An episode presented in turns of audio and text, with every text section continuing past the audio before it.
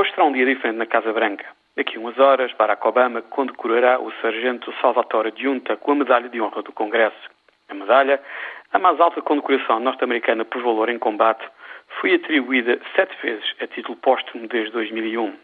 Salvatore Giunta será assim o primeiro militar norte-americano a receber esta medalha desde a Guerra do Vietnã. Giunta recebe a medalha por duas coisas. A primeira tem a ver com a sua enorme coragem perante uma sofisticada emboscada dos talibãs no Val de Korengal em outubro de 2007.